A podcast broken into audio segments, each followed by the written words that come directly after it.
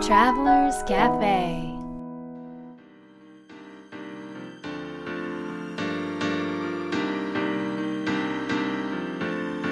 ライフトラベラーズカフェへようこそ松田美弘です。若菜です。ナビゲーターの竹井宏奈です。世界各国で自分らしいライフスタイルを行っている素敵な方々にインタビューをし配信するライフトラベラーズカフェこのバージョンではみひろさんと若菜さんが日本に来た時に各国で旅してきた時のお土産話と皆さんからの質問に直接答えるカフェトークです。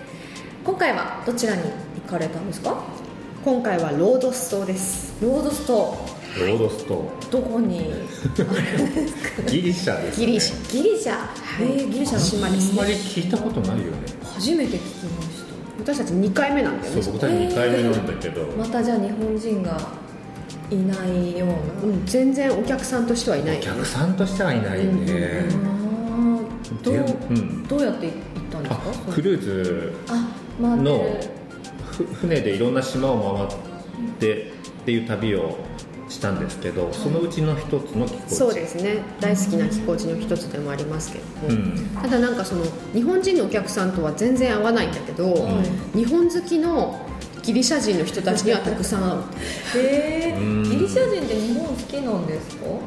あのもちろん知らない方はね知らないかもしれないけどあの私たちがあの行ったところではランチでまずね、うん。あのレストランに入ったんです、ん。初めてのレストランで、あの入ったんですけどそこのなんかファミリー経営だったねそこのレストラン。家族系家族経営でもう親戚もみんな働いてるんだっていう結構大きめのレストランで,、でそこのなんかこう息子さんがの奥様が日本人だっただったらしくて、あのそうそれでそのおじさんが対応してくれたんですけど、そのおじさんがその自分の親戚にねその日本人がいるんだっていうことを言ってて、でだから君たち日本人は私のファミリーだから、ファミリーとしてゲストとして扱わせてほしいって言われたの、う。ん普通のレストラン、ね。普通のねもう観光客の。頼んでないものがどんどんどんどんプレゼントでね。そうもうだからなんか私たちもすごく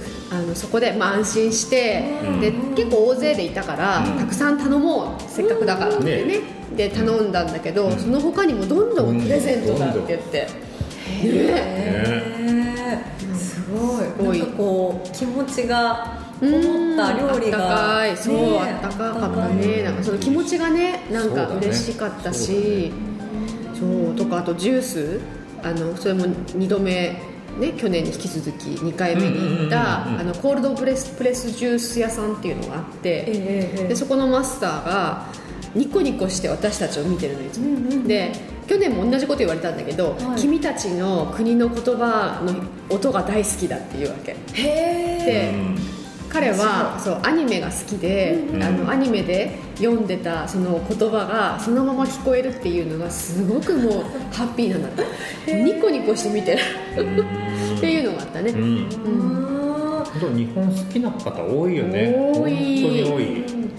ギリシャっていうとあんまりこう、日本とね関わりがどうやってあるのかなっていううん。確かに。印象ですけど、うんうん。ヨーグルトですかね？ギリシャヨーグルトが最近流行ってますギリシャといえばヨーグルトだけど、うん。かといってでもね日本のヨーグルトとはつながまあ、りない、ぼ僕はあんまりわかんないんだけどなんか今ギリシャコスメっていうのがすごい人気なんだよね。ギリシャそうギリシャ、うん、ギリシャのあのギリシャって結構その、まあ、オリーブオリーブが取れたりとかあのヤギのミルクヤギじゃないドンキー、まあ、ヤギか、うん。うんとかのミルクとかあとあのボルケーノってその火山のね、あの島がたくさんあるんで火山を使ったあのー石鹸とか、うん。そういったオーガニックのものがたくさんあってでその中のそのコスメのブランドがあるんですねギリシャの。でそれがすごくこうヨーロッパ全土でもそうだし日本でもね見たぐらいに、うん。入ってるぐらいに有名なコスメになっていてそれとかも使ってるね、うん。うんうん。そういうつながりはあるかもしれない、うん。うん。ギリシャ行ったことないのであの白いところが。あサントリーニ島とかね。あそれはサントリーなすいませんいやでもねギリシャはうん。本当にギリシャ街やそうそう島によって全然違う。全然違うえー、じゃあその何でしたっけドドドリドリと？どロードストロードストロードスト、はい。ロードストは、うん。全くそのあの雰囲気とは、また違う全然違う。全然違う。えーうん。街並みってどんな雰囲気なんですか？旧市街とかは石畳でちょっとこう遺跡とかも時々あありながらも、うん。まあ、お店がねつながってるところなんだけど、うん。白というよりは茶色っぽい感じのそうだね。明るめのレンガ色みたいな色合いの街並みで,、うんうん。で海は相変わらず綺麗ですごいね綺麗。美しいねギリシャの海。は素晴らしい、そして死ぬほど暑い。そうなんですね。でもその今回は言ってないんだけど、去年サントリーニとそはいの、ね、白い建物と青い屋根のところに行って、そこも暑かったしもう人もたくさんだったね、うん、そうだまあ、ねみんなね世界中から集まってくるから。そうそうだね。だね。やっぱ見たいですよね、あの景色うん。まあ一番サントリーニ島にいるのは何かというとインスタグラマー。もう世界中のインスタグラマーが集まってきて写真を撮って、まあ、正確に言うと彼氏に写真を自分の写真を撮らせて。大体ねそう。インスタグラマーの彼とかパートナーの人がカメラマンなんですよ。そう。でねすごいの。ずっとこう食事しながら見てたら、うん。3回ぐらい着替えてもうたねそう。ええもう本気で。そこでもうね 2, うん。2時間とか3時間多分ずっと暑い中ポーズ取りながら撮ってるっていう人たちがいっぱいいいてっぱいいるんですよ。で結構有名な人たちもいたそうそう本当それこそねもういいいねがもう何万もつくようへな人えたちがいっぱい写真撮ってすごいね。それも仕事なんだけど大変な仕事だよねある意味。まあ彼氏の方が大変だと思うけど彼氏は大変。彼氏は大変。好きでやってるんですかね彼氏は。どうなんでしょうね。はい。はい。はい、今回も素敵な旅のお話でした、はい。はい。では今日のテーマに行きたいと思います、はい。今日のテーマは自分の成功とは？お自分の成功とは？大きなテーマですね。背景は何ですかね？はい。この背景はですね、うん。実はあの僭越ですが私の質問なんですけれども、うん。私一人でまあ仕事をしていてあのやっぱり何か目標とか目的を持って仕事をした方が、うん。こうよりこう身が入るし楽しく仕事ができるんじゃないかなと思っていてただ世の中でいう成功って例えばすごくお金を持つことだったりとかいいホテルに泊まることだったりとか美味しいものを毎日食べることだったりっていうような印象がすごく強くて、うんうんうんまあ、確かにそういうのも憧れるんですけど私の成功の理想ってどこにあるんだろうなっていうことにふとなるほどね。こうなんか気づいたというか思思い返してみたらうんうん。っていうのがあったんですね、うん。ただその成功っていうものをうん。どうやって定めていいんだろうっていうふうに思って、うん。その定め方を聞いてみたいなっていう、それはですねはい。若菜さんどうぞ。何でも振らないでくださいませ振るのが仕事だから。振るのがじゃない答えてちょっと。成功の定義の定め方だって。でもそもそもミヒにとって成功とは何ですか、うんうん。聞きたいです。ほら。それをもう最後の魔法の質問にしようと思ったんだけどそうなの？まあいいや。いいじゃん。えっ、と僕にとって成功とは成功とは？自分が後悔ない選択をしているこうんとが成功してるって感じだうんうん。な例えば、はい。今日のランチを食べるっていう時にえっ、と本当はパスタを食べたかったと、で頼み損ねた、これはもう成功してないんですよ、はい、ね、例えば僕はもう今もうサラダが食べたくてサラダが欲してた。でサラダを食べた。これはもう成功なんです。よ、この違いは何かというと後悔してるかしてないかの違いでそれがただ今はまあ食事っていうものに当てはめたけれどもそれは全てにおいて仕事においてとか生き方においてもその後悔してるか否かが成功してるか否かの違い、私？うん。うん考えたことないな。成功自分にとっての成功とは？うん。と改めて問いかけてみると、なんか成功ってめなんか目に見えてこう達成されたものとか自分が欲しいと思ってたものがうんなるみたいな。見見る見にな身としてこう見えるっていう状態が成功だと思うんですけど、ん。でそれが多分こう年々変わってきてるなという感覚はあって、うん。昔はなんかね自分がやったことで誰か関わった人がこう仕事でも何でもねすごく喜んでくれたりすごくこうなんか役に立ったとかっていう状態を目に見える状態で見えた時にあのあ成功したって思ってたんですよね。うんとかもしくは自分がこうなったらこのイベントとかでここのぐらいこうなったらいいなっていうものが達成されたっていう時に、まあ、成功したかなっていう感覚はあったんですけどでもね今は思うとじ今の自分にとっての成功はなんかねほ他の人はしこれで喜んでくれるかなとかうん。これはうまくいくかなとか、うん。全くそういうのが自分の意識にない状態の時。へえでまあなんか自分がはい。ほんわかハッピーっていうか幸せな心地でいる時にそれをもう成功したって思えるんですよ。へえすごい。なんか想像できない。そんなできない。なんて言うんだろう。なんかねやっぱりな結局は自分なんだなと思うんですけどあうんなんかやっぱり人を見てたりするうちは自分を見切れてないから、うん。本当の自分にとっての喜びが何なのかとか、でおそらくね100%感じることは無理だと思ったんですよある時から。あで自分のにとっての成功だから、自分自身が本当に真から喜びを感じるっていう状態ーが自分にとっての成功だとした時に、もう何かした時にそこにもうそう視点がねもう誰もいない。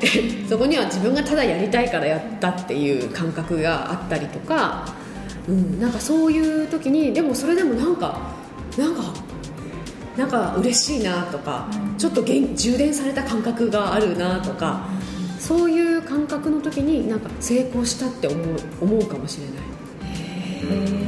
なんだろううまく説明できないや、うんその手目に見えるものかとか手にするものがうん。最終的な成功じゃないっていうことですよねそうなるそうだね。なのかね、うん、そう。あ私そうだね。私たちにとってはそうかも。そうだから逆にもっと分かり目に見える形でそれを見た時見見ようとした時にどこを見るかっていうと周りの大切な人たちを見るわけ。その家族、まあ、ミヒだったり、その親だったりそこに親友だったりね。親友だったりを見た時に、彼ら彼女らがなんかすごくこう自分を生きててなんか幸せにこう自分を生かして循環してる状態であったらもう私の人生は成功したと思える。なぜなぜならそれは人がっていうんじゃなくてそこの周りにいる大切な人たちは全部自分の鏡であり自分の分身だから、はい。自分自身でそこに取り組んでそこを、まあ、突き抜けてそれでこう幸せでこうあれるように生きてるってことだからもう私自身のそれは成功なんですよ。あすごいわかりました。うん。ええやなるほど、まあ、目の前にいる人がうん。自分の鏡だったら、今の自分の状態がその現れてるってことですよね。そうそうそうそうそうそうそう。あそうか。うん、だからあと友人とかもそうですよね。近しい友人とかを見て、うん。その人たちがなんかこう自分らしくこう自分の,、あの能力や力を生かしながら他の人と分かち合って循環しているっていう人たちばっかりになった時に、なんかねあっって思えるもうすごいわかるんですけど、うん。めちゃくちゃハードルが高い。なんかやっぱりこうでも今若菜さんがおっしゃってることってでも人を見て人を見るんじゃなくて、多分自分のあそうそう中をどんどんどんどん見ていくとそうですそうです。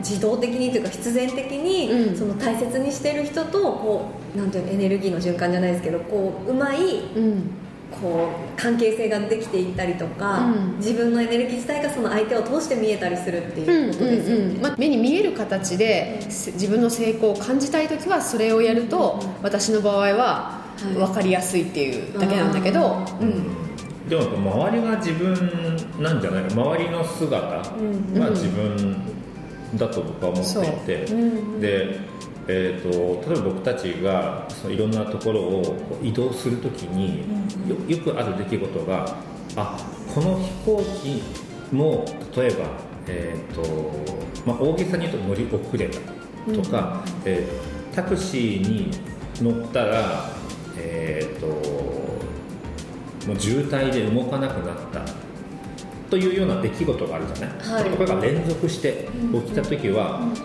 自分たちの心の中がそうなってるっていうことなのね。はい。滞りがあるだったり何かこうスムーズにいかない。だからその時は別に渋滞をどうこうするってことじゃなくて自分たちの心の中を例えば落ち着かせるとか、えー、と整えるとかっていうことをやるんだけど、だからこう要は周りで起きてることは自分の中で起きてることに過ぎない。っていう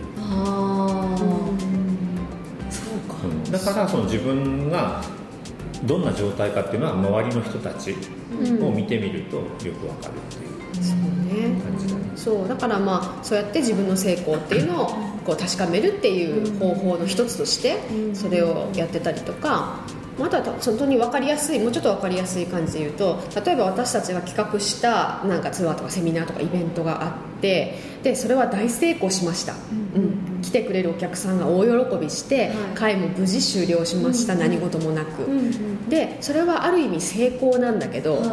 ただそこに関わってる人たちまあスタッフだったりすごい一緒に作り上げてる人たちが何かしらなんだろうハッピーじゃなかったら、それはね成功じゃないですよね。それはなんていうかな、うん。それもやっぱり自分の一部だからー自分の一部は喜んでないわけですよ。そうか。自分のじ人格なのか自分の中の何かテーマなのかうん。わかんないけど何かは喜んでないっていうことだからそれはね成功ではない。へえなるほど。そうするとすごくなんかなんだろうまだ自分を見切れてないなっていんうんううん。気持ちになってきました、いやでも、うん、それは自分私たちにとっての成功はだから、うん。それは人によって違っていいわけで、まあそうだね。そうそうそうそう,、うんうんう何何がどうでも自分にとって成功と思えることを大切にすればいいと思います、うん。うん。わかりました、うん。ちょっともっともっとちょっと深く自分で掘っていきたいなと思います、はい、ということで今回の魔法の質問はどんな人が周りにいてほしいですか？どんな人が周りにいてほしいですか？皆さん答えをどうぞ。はい。私が周りにいてほしい人はチャレンジすることをうん。心から楽しんでいる人うん。が周りにいてほしいです。うん。はい。なぜかというと、うん。うん。私のこう人生やっぱり成長していくことっていうのがすごく必要だなっていうのを感じていて私はそれをしたくて多分この人生生きてるなっていうのがあるぐらい、うん。こう何かこうできるようになったりとか自分の中でこうあやったって思えることがあるとすごくハッピーになれるんですね。で、うん。そういう仲間が増えたらもっともっと充実した人生になっていくんじゃないかなと思うので、挑戦する人が周りにいるといいです、はい。いいですね。若菜さん私今今のだよね。うん今のね。ね。そうだな。なんかねほんわかにんまりクリエイティブな人。素敵。かな？うん。なるほどね。うん。みひろさんはいかがですか？僕どんな人が周りにいたらいいかな。僕の知らないことをたくさんやってる人。うん。みひろさんも知らない同じようなことじゃなくても全然違う取り組みをしてたりとかあっていう人がいるといい。で、まあ、この質問の意図なんだけどさっきも話した通り自分の状態が周りに反映されるから、えーじゃあその人たちが周りにいるということは自分の気持ちがその状態であることでありじゃあそのためにはどんなことを意識してどんな取り組みをしてどんな行動をするかっていうことを考えて日々やってみると良いですね、はい。ありがとうございます。なんかそうですね。人は自分の鏡。うんうんうん。自分の内面をなんかこう見ていきたいなと思います。はい。ありがとうございます。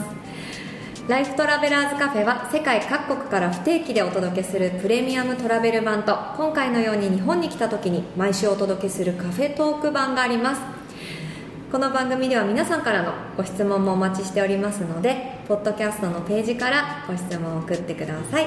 次回の放送も聞き逃さないようにポッドキャストの購読ボタンを押してくださいね。はい。それでは良い週末を。